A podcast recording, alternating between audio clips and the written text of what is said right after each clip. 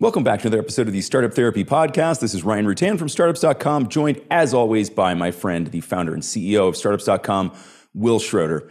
Wil, we know lots and lots and lots of founders. And there's this funny thing that happens at some point, which is that, like, sometimes between startups or after our first startup, we stop being in a startup for a while. All right. And there's this notion somehow within some of the population that it's this transitive, temporary kind of title. All right. It's like I'm the GM of a Taco Bell one day and then I get fired the next day because we left the meat out. And now I'm no longer the GM of a Taco Bell. Left the meat out. so, like, that's awesome. does the same thing doesn't seem to apply here. I mean, like certainly you and I know plenty of people who have been founders and they may not be actively in a startup right now. That's kind of like saying like once your kids leave the house, you're no longer a parent or right, if you decided right. to sell your car and ride a bike, you're no longer a driver, right? Like you still have this capability and, and really I think the mindset and the kind of the the emotional set and the psychological set that comes with being a founder, right? Yeah, like, you know, it's interesting because we have, you know, these founder groups that we put together. There's like these eight person groups, and we've done it for years. I mean, we've done it for like 20 years. But one of the things is that people coming in and out of startups. So people will be in the group is a founder group, and they're, they're there because they want to talk about their startup. It makes total sense. That's, that's why you're there. But then, you know, they either sell the startup, they shutter the startup, whatever. Like the start, their their entity goes away. Yeah. Invariably, it sparks the conversation with us, which is, hey, am I still a founder? Should I be in this group anymore? And it's incredulous to us because we look at it and we're like, yeah, of, course you are, right? But but I don't I don't think this topic has been really well discussed or well defined. So I don't think people have a, a framework for it. So the, the, TLDR here is yes, you're a founder for life. But I think this episode, we're going to talk about why the understanding and kind of framework for what it means to be a founder kind of sticks with you, whether you like it or not. and and it's not something that we can easily just dismiss. Again, it's not like I'm no longer the GM of Taco Bell. Being a founder is kind of like your DNA. It's it's who you are, and so I think it sticks with you forever. And so I think we should talk about that today. Agree, agree. Yeah, I think the summit. It's like the startups are temporary, right? In a lot of cases. Well, in most cases, right? Something's going to happen to it, right? But, but being a founder is not, right? And I think that this this notion of what happens when I'm in that in between or even after state. You may never do another startup again you're still a founder. And I would argue, like to the point around, you know, we do see this. That people are like, well, my startup's shutting down. Should I no longer participate in the group? Quite the opposite, friend. You have some of the most amazing and hard earned lessons that any founder can go through. 100%. Um, so, yeah. in as much as this is a permanent state, you're a founder. You got the scarlet letter, right? There's an F. A lot of founders, once they've had that first failure, they think they're permanently branded with two Fs now. They're the failed founder. It's just not the case, right? Like, you never know what's going to happen next. But certainly, there's a ton of wisdom to be shared from that point as you know, I'm a carpenter. And when I say that, people think that must be my profession. And so when I tell people who don't know what I do and I say I'm a carpenter, they just assume yeah, that kind of makes sense. So people get paid for. Why would you say that unless that was actually your job? But it's not my job. I just happen to be a carpenter. I spend a lot of time building stuff, right? And I love it and I'm passionate about it. If someone pays me for it, in other words, if it turns into a job, I don't all of a sudden become more skilled. Now, like I'm the same person. I'm a carpenter whether you pay me or not. Exactly. Same goes for so many professions. You know, you mentioned parent. I thought that was genius. The same goes for an artist. Whether I just made an, an album a year ago doesn't make me any more or less an artist. like I'm still an artist either way. That just happens to be the product of what I do. So I think part of the identity we we tend to feel comes from whether or not I either do it professionally, actively, or successfully. Or successfully. Now, now here's here's where that gets interesting. There'd be a lot less musicians in the world if that was a requirement. like 12. The success piece. Yeah. yeah. Yeah. And so let's take somebody like Bill Gates. Bill Gates hasn't been active at Microsoft for 15 years, right? I mean, he's been, you know, long since gone, but everyone considers him technically co founder of Microsoft. But the reason people tend to give him that title like forever is because it went well. Yeah, exactly. Right. So everyone's perfectly okay with saying Bill Gates is a founder. But when we, if you and I build something and it, it runs for a year and a half and it fails, we feel like we're not founders anymore. Right. Yeah, I used to be a founder of something, right? But I'm no longer a founder. And, and, what I'm saying is, I don't think success or failure is actually the determining factor. No different than if I lose a football game, I'm no longer, I'm not, I'm not an athlete or a player anymore. I just lost that game. Yep. I lost last night. I'm very much still a player, right? Like I am still very much trying to be a player. right? right, right, right. And we yeah, we took a we took a bad beating last night. But I'll go back out and play again, right? I'm that dumb. Right. But you don't need to win games to consider yourself a soccer player. No, I don't. I don't. It helps. I enjoy it. There's that part. But seriously, like I think when people look at being a founder, they look at it as something that it only exists again if I'm successful. So Bill Gates can say I'm the founder of something because it was Microsoft. And you might look at it and say, well, why would I want to say I was the founder of something that didn't work? Well, guess what? Most stuff doesn't work. Right, exactly. Like, again, that's that's like saying I'm only an athlete that wins games. Well, most games get lost right? for most athletes, right? That's kind of the way it goes. And a lot of people just don't quite understand that. I, I don't think success is the metric of being a founder or maintaining your title, so to speak. Correct. Yeah. It's also not like your LinkedIn title, right? I think a lot of people think, right, if I'm not actively doing this right in this moment, it just it just goes away. It just doesn't, right? Being a founder isn't a job title, right? We've talked about this before actually. It's it's the the most nondescript job title ever. It gives you a sense for where that person is and sort of the mindset. It tells you absolutely nothing about what that person does, right? If you're the CEO of a publicly traded company, we have a fairly good understanding of what you're doing. If you're the GM of a Taco Bell, we know exactly what you're doing, which is ruining uh, food on a regular basis. The founder title isn't really a title, right? It's more of an ethos, right? It's our reason for being. It's the thing that we are, not the thing that we do. You know, somebody actually just had like a, whole long blog post about this. It was Jason Fried from Basecamp. He was talking about how this concept of founder and CEO is kind of like an awkward thing and it's not really a thing. And the way he defined a founder he said the founder is the kind of person that's always pushing the envelope and taking huge risks, where the CEO is more risk adverse, et cetera. And, and, and I pushed back on that. And I said, you know, honestly, I, I don't think a lot of CEOs would agree with you on that. I would say like there's plenty of CEOs that push the envelope, et cetera. I think you've got a fairly, Jason's got a fairly myopic view of what it means to be a founder, probably shaped by how he thinks about being a founder. Right, right, right, right. But I would agree with the part where being a founder isn't always necessarily a job it's kind of a status, right? Like in my mind, I look at the founder as someone who creates something. The, again, literally the title, you know, suggests as much, but someone who's creating something. Now, sometimes people maintain the title, like in other words, somebody's just the founder and somebody else is the CEO, et cetera. And they give them some role, but it's a totally amorphous title because it's not really a job. No, and again, I want to stick on that. Being a founder isn't a job, which means if you no longer have that company, you didn't lose the title. right. Back to your GM Taco Bell analogy, right? It's not something you can lose. You were the creator, a parent. Whether your kid talks to you or not, you're still their parent. You, you still made them whether you did a shitty job as a parent or not. You know what I mean? Yep. Yeah, for sure. No, I think that's that's really interesting. I'd be curious, going back to the, the Jason Fried example, I'd be curious to know how many of those folks he was looking at. Was he drawing a strong distinction between people who had never been a founder and were a CEO?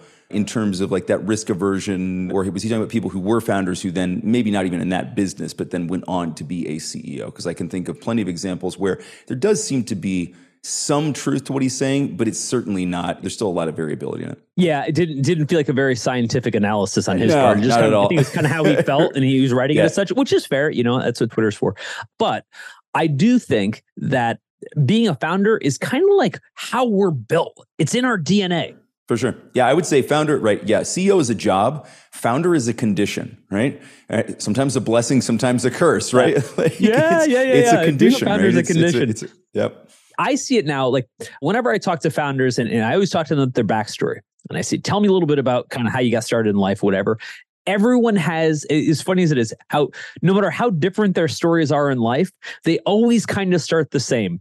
Everyone sold candy. I don't know why candy is like this gateway drug to entrepreneurship, but like nine times out of 10, someone had a candy business, you know, that where they sold something. I know I did. That was like my big thing. I was close. Mine was a lemonade wagon, but you know, it's, it's yeah, there it is. Yeah, yeah. Close you're, enough. you're still peddling sugar. Yep. And so, uh, what was interesting to me is there's just certain folks, the people that we talk to every day, that are just built this way. Like no one ever had to sit us down and say, you know, you should consider being a founder. Dude, quite the opposite. I had people trying to talk me out of it like consistently. They're like, oh, you should go do an MBA. You should do that. You should do that. Right. It was yeah, anything yeah, but like try to start your own thing. And look, it exactly. was it was the environment that they were in. Most of these were like academics who like the idea of going and building something brand new as opposed to just repeating things written in somebody else's book was terrifying. No offense to some of my lovely professors and full offense to some of the others who were total shit. well, but my thing is, it's one of those things. It starts early. My point of bringing it up early is that you didn't have to be taught it. Like you started to become this person. In many ways, that people are athletes. They're just yeah, naturally exactly. athletes. You just or they're naturally yep. creative. The way There's, they move, the way they think, the way yeah. they react. Yep there's just something natural about them that kind of has this gear. And I think the same goes for founders. I know plenty of founders who started something a long time ago and haven't done anything since, you know, as far as starting something and now they're off, you know, in the corporate world or something else, right? And they're fine with that. But the point is, you had to have had that DNA at some point to have started something to begin with. Going back to you had to have, have had the condition. A great parallel there is are things like people who do things professionally for a minute, like an athlete or uh, a musician, etc. Where a lot of people, like in their twenties, you know, were really into music and they were going to start a band and they thought they were going to get signed and do all this stuff. And it didn't work out that way, and now they're an attorney somewhere. Well, it's those it's the NCAA commercials, right? You know, 98% of our student athletes go on to be anything but an athlete, right? Yeah. And they're still athletes, right? They're still athletes. Right. You can tell when you you walk on you walk into that business where, you know, like there's there's somebody you're like, I'm guessing you were a linebacker at some point in your life because yeah. you're built like a linebacker. if you're built like a linebacker, there's only one reason to have that build, and that's you were a linebacker, right? So you're still the athlete. You're also now doing something else. You know, something that's really funny about everything we talk about here is that none of it is new. Everything you're dealing with right now has been done a thousand times before you, which means the answer already exists. You may just not know it, but that's okay. That's kind of what we're here to do. We talk about this stuff on the show, but we actually solve these problems all day long at groups.startups.com. So if any of this sounds familiar, stop guessing about what to do. Let us just give you the answers to the test and be done with it. You bet. In, in, the same way, like, you know, right now, you and I are building companies, right? If we go choose to do something else, it doesn't take that away. We don't no longer have that ability. God forbid, man. I'm... Yeah. yeah. but I think that from a DNA standpoint, the reason founders like us the reason that we connect with each other so well is because we have those default thoughts. The default thought of what if and why not. Yeah the default thoughts and to your point that that kind of that common background and again that came from that common mindset and those that gear that we have but when you dig into everybody's backstory, there's so much overlap between it. You're like, we've known each other our whole lives and we just met, right? It's that same that same thing, right? It's going back to, and of course, that was driven by the mindset and by the you know the inner workings of that human. But I think when you combine those things, which is that very similar experiential set and pathway, combined with that mentality and that desire to build and to understand and to break things and fix them and make stuff, there's just that instant camaraderie that I love in this space. I think we see it. I think Ryan, you and I are spoiled by it because we see this all the time. You know, we see uh, you entrepreneurial kind of founder mentality all the time. Most of the folks that we hire at startups.com have had a business. They've been CEO of something else at some point. No matter where they work in the organization, they've probably started their thing or have a, a side hustle going or something like that. Yeah, I mean, it's, it's basically our training program, right? Like, yeah, exactly. Did, did exactly. you already start something? Cool. Then you know a huge chunk of what is the hardest part, or maybe the impossible part to teach. I think I shared this with you like on social media or something a really long time ago. I have a tracker of all the people that, that have ever worked with me, right? And I, I keep track of kind of where are they now. And I update it every few years because it's a lot of fun. And when I post it, it's over a hundred people that have worked for some company that, I've started over the past 30 years that are now CEOs of another company. Yeah. yeah. Right. Which so is fun. awesome. Which is awesome. And countless founders within that. I say that because those people were founders all along. You know, they came through one of these companies, they were inspired by something we did, and they, activated you know their founder mentality. Yeah we've had a, we've had a couple people that started with us as interns back in you know like in like 2014 2015 who then went on to found companies and are now running successful uh, businesses. It's so fun to watch What's also fun to watch is most of our staff early on in like 2012, when we were first getting started, was all in Columbus, Ohio. Even you were in Columbus, Ohio at the time, right? We were all there. And uh, so now that it's been like a decade since, if you run like a, a heat map of all the founders Yeah. in Columbus now, Yeah. At least half of them map back to some employment at some point in what we've done, which is really awesome, right? There's there's so much connectivity there. But the point is, they were always founders. They just happened to be working, you know, at our company for one moment, in the same way that many of the founders that we have on staff now are still founders. They're just working here versus somewhere else. Yeah, that's funny. It's funny to think about. There are people who are founders that don't know it yet, and there are people who are still founders who believe that they've lost that, right? And neither is true. Correct. Not even a little bit. And again, the reason we're spoiled is because, like, when you and I work on a product idea or marketing idea, really anything, we have the advantage where we can hop in the Slack and we can say, hey guys, what do you think about this? Yep. And every person on that Slack having the founder mentality has like a, a very kind of i'm going to say gritty and i mean this in the right way. Well here's how we can do it faster cheaper more effectively etc and no one even like thinks twice about it. They're like oh yeah that makes total sense. You know let's go do that. Or people will take their own initiative things like that. We are so spoiled by that because we have a whole organization of them. Then you drop one of them one of these navy seals into traditional corporate and their heads explode. One of my friends, he- he's, he's at a founder group in Columbus. He sold his company, went to go work for a big corporate, and just emailed me a couple days ago. He's like, I'm bored out of my mind already. It's been like six months, right? You got a great job, but he's like, I'm bored at a great company. He's like, I'm bored out of my mind already. Because when he's in in big corporate, he doesn't know what to do with himself. He's like, like everyone just like takes weeks to do things that should take minutes. Yeah. I find myself constantly leaning on various guardrails, keeping me from making progress. It's yeah, unbelievable. It's drudgery. and that's where you start to like remember that you are built very differently. You know, this the archetype of the founder does not fit well. I thought about this the other day. I've had very few jobs prior to being a founder, but I think I was fired from all of them. I, I think I, I yeah. I, I think I, I may have like just like stuffed that in the back of my mind at some point. But w- when I went through it, I was like, no, I kind of was fired from all of them Yeah. in some way, shape, or form. Like I was not meant to be an employee, which I'm also a jerk, but you know, whatever. I, I remember that too. Then I think I've brought this up on the podcast before, which is like in the early early stages of me declaring that I was an entrepreneur. When I finally felt comfortable doing that, that there was a lot of pushback and a lot of like, oh, you know, it was kind of like you know I was unemployable. They weren't wrong. They were just wrong about the reason, right? It wasn't that I lacked drive, skill set, motivation, capability, or anything like that. It was like I just didn't want to do it in that environment, right? Like I didn't like the rules of of that particular game.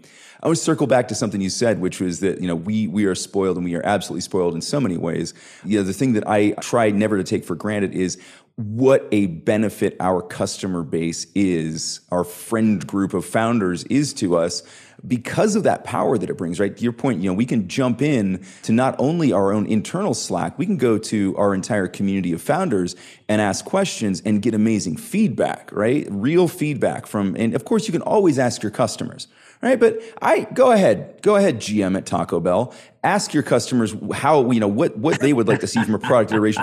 I don't know, make it a dollar. Like, of course, every once in a while you'll get the guy who's like, "Well, what if you made a taco shaped, taco shell shaped waffle and then put chicken in it, and Taco Bell had chicken and waffles? That would be genius, right?" But that's let's, not. let's stop right there. That is genius, Ryan. Thank you. I suggested this to them via Twitter in 2015 when the chicken and waffles thing was hot.